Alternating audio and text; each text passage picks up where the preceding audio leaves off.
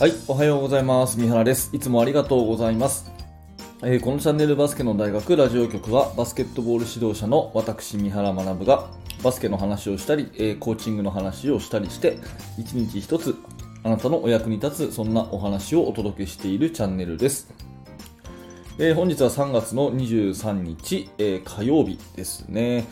えーもう3月もおしまいということで、えー非常に暖かくもなってきましたね、えー皆様元気にお過ごしでしょうか？私はとっても元気です。はい、えっ、と、今日のテーマはですね、強いチームにボコボコにされる理由ということで、非常にこう、心がね、えざわつくタイトルになっていますが、えまああの、昨日も話したんですけど、NCAA のトーナメントをやっていて、えー学生スポーツ、学生バスケのね、えー最高峰のレベルを見る機会が多い時期になってですね、えー感じたことをお話ししておこうと思います。よくこう、自分たちよりもあちょっとレベルの低いチームに対してはですね、え点数をたくさん取れるけれども、ちょっと強いチームに当たるとですね、全く点が取れなくて負けてしまうという経験は、おそらく指導者の方であれば誰しもが経験されていることだと思います。で、その理由としてですね、えーまあ、今日のテーマの結論なんですが、え私が思うには、えプレッシャーリリースの準備不足と、プレッシャーリリースの準備不足っていうふうに思うと思います。えーちょっと順を追って話しますね。まず、えーオフェンスをまあ準備しないで試合をするチームっていうのはいないと思います。まあ、それがあったら論外ですよね。えー選手のポジションを決め、ね、役割を決めて、まあ、こんなところで、えースクリーンをかけようとか、えーこんな風にスペースを取ろうとかっていう、まあ、最低限のオフェンスのルールを、まあ、設けてね、え練習をして試合にするということは、まあ、当然のことだと思うんですね。えーただし、まあ、普通にね、えーまあ、こうなったらこう、こうなったらこうっていう風な、そのオフェンスルールっていうのは、まあ、ディフェンスがま弱い時っていうかね、そんなにこう当たってきてない時っていう、あの、前提になると思います。まあ、教科書いろいろ出てますけれども、バスケットボールの本、まあ私もいくつか出してますが、そういうバスケットのね、本に書いてある基本的なセットオフェンスっていうのは、まあ本当に基本的っていう言葉通りで、ディフェンスも基本的なディフェンスをしてくるからこその前提なんですね。ディフェンスが普通に守ってる。まあ引いて守ってると。ね。えーちゃんと対人で守ってるという前提で、オフェンスっていうのは基本的にはデザインされてると。で、えーまあ、ここで振り切れるはずが全然振り切れないとかですね、えーどうせここだろうと思うからそこは極端に守られるとかそういうちょっとした、ね、変則的なディフェンスをされると全くもって対応力がなくなってですね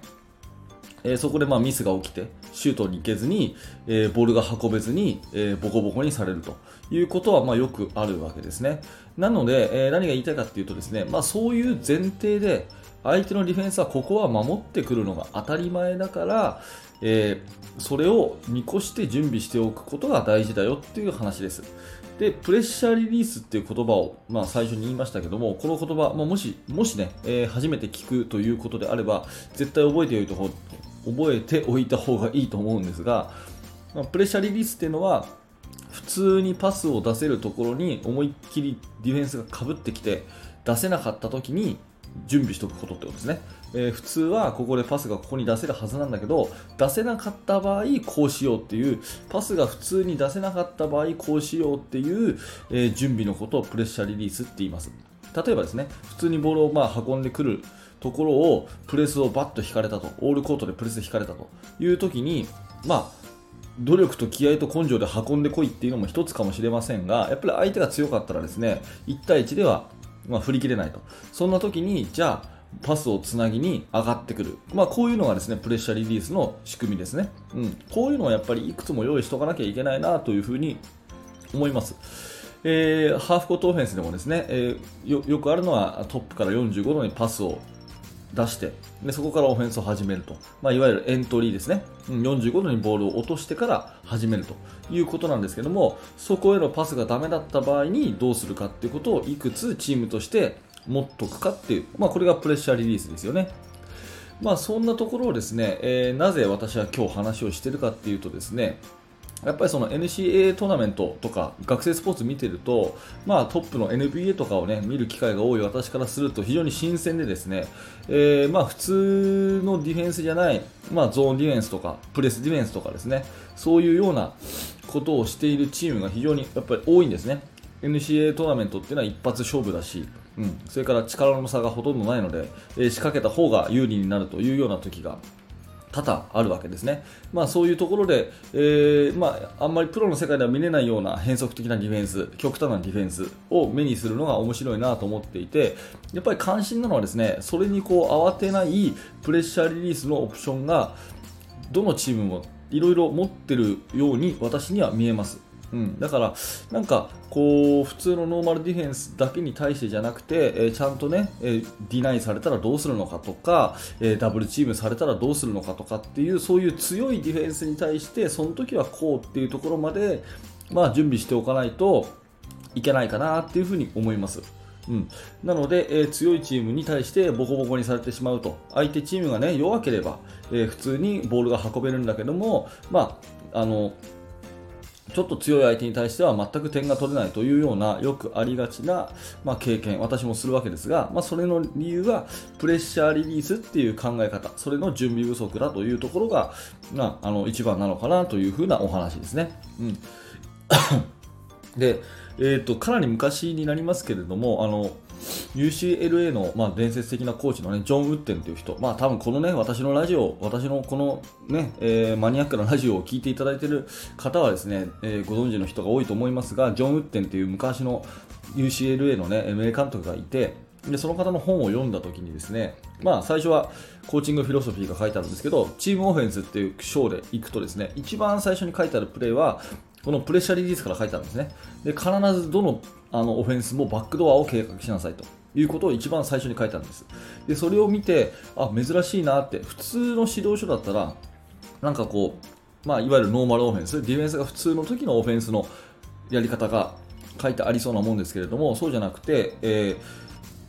ジョン・ウッデンのそのチームオフェンスのやつは、えー、必ず最初にバックカットを入れることを考えなさいと。ハイポストフラッシュをして、ディナイされたら隣にパスできないから、ハイポストフラッシュをしてそこにつないで、そこからバックカットに切れていくっていう、そういうプレーをですね、必ず計画しなさいっていうふうに一番最初に書いてあって、うん、あの NCAA のチームっていうのはどのチームもですね、そのノーマルディフェンスに対してじゃなくてプレスディフェンスに対する対策いわゆるプレッシャーリリースの対策っていうのをすごく手厚くやってるんだなっていうふうに私はあの当時感じた覚えがあります、まあえー、まあ、今日の、ね、テーマとしてもう1回まとめますが、えー、弱いチームに対して、まあ、点が取れるけれどもちょっと相手が強くなると全然点が取れなくなる。そういう経験多分、ね、皆さんありますよね。それに対しては、まあ、単純にそういう想定の準備不足だと。いうところが原因が多いと思うのでいわゆるプレッシャーリリースオフェンスというものをですね見直して準備されることをお勧めしますというお話です。はい、えー、ありがとうございました、えー、このチャンネルはですねいつもこういった感じで、えー、バスケットボールの話をしたり、えー、コーチングの話をしたりしてですね、えー、1日1つあなたのお役に立つそんなお話を目指して、えー、お届けしておりますもし何らかあなたのお役に立てたということであれば嬉しく思いますのでえー、ぜひ、えー、グッドのボタンを押して応援してくださると嬉しいですし、えー、チャンネル登録、また、ポッドキャストのフォロー、えー、よろしくお願いします。えー、そして現在ですね、えー、無料のメルマガ講座というものをやっています。えー、指導者の方向けに、え完全無料でやっておりますので、え説明欄のところから覗いてみてください。現在登録していただきますと、え年収メニューの作り方という動画もプレゼントしております。はい、えー、今日もありがとうございました。三原学でした。それではまた。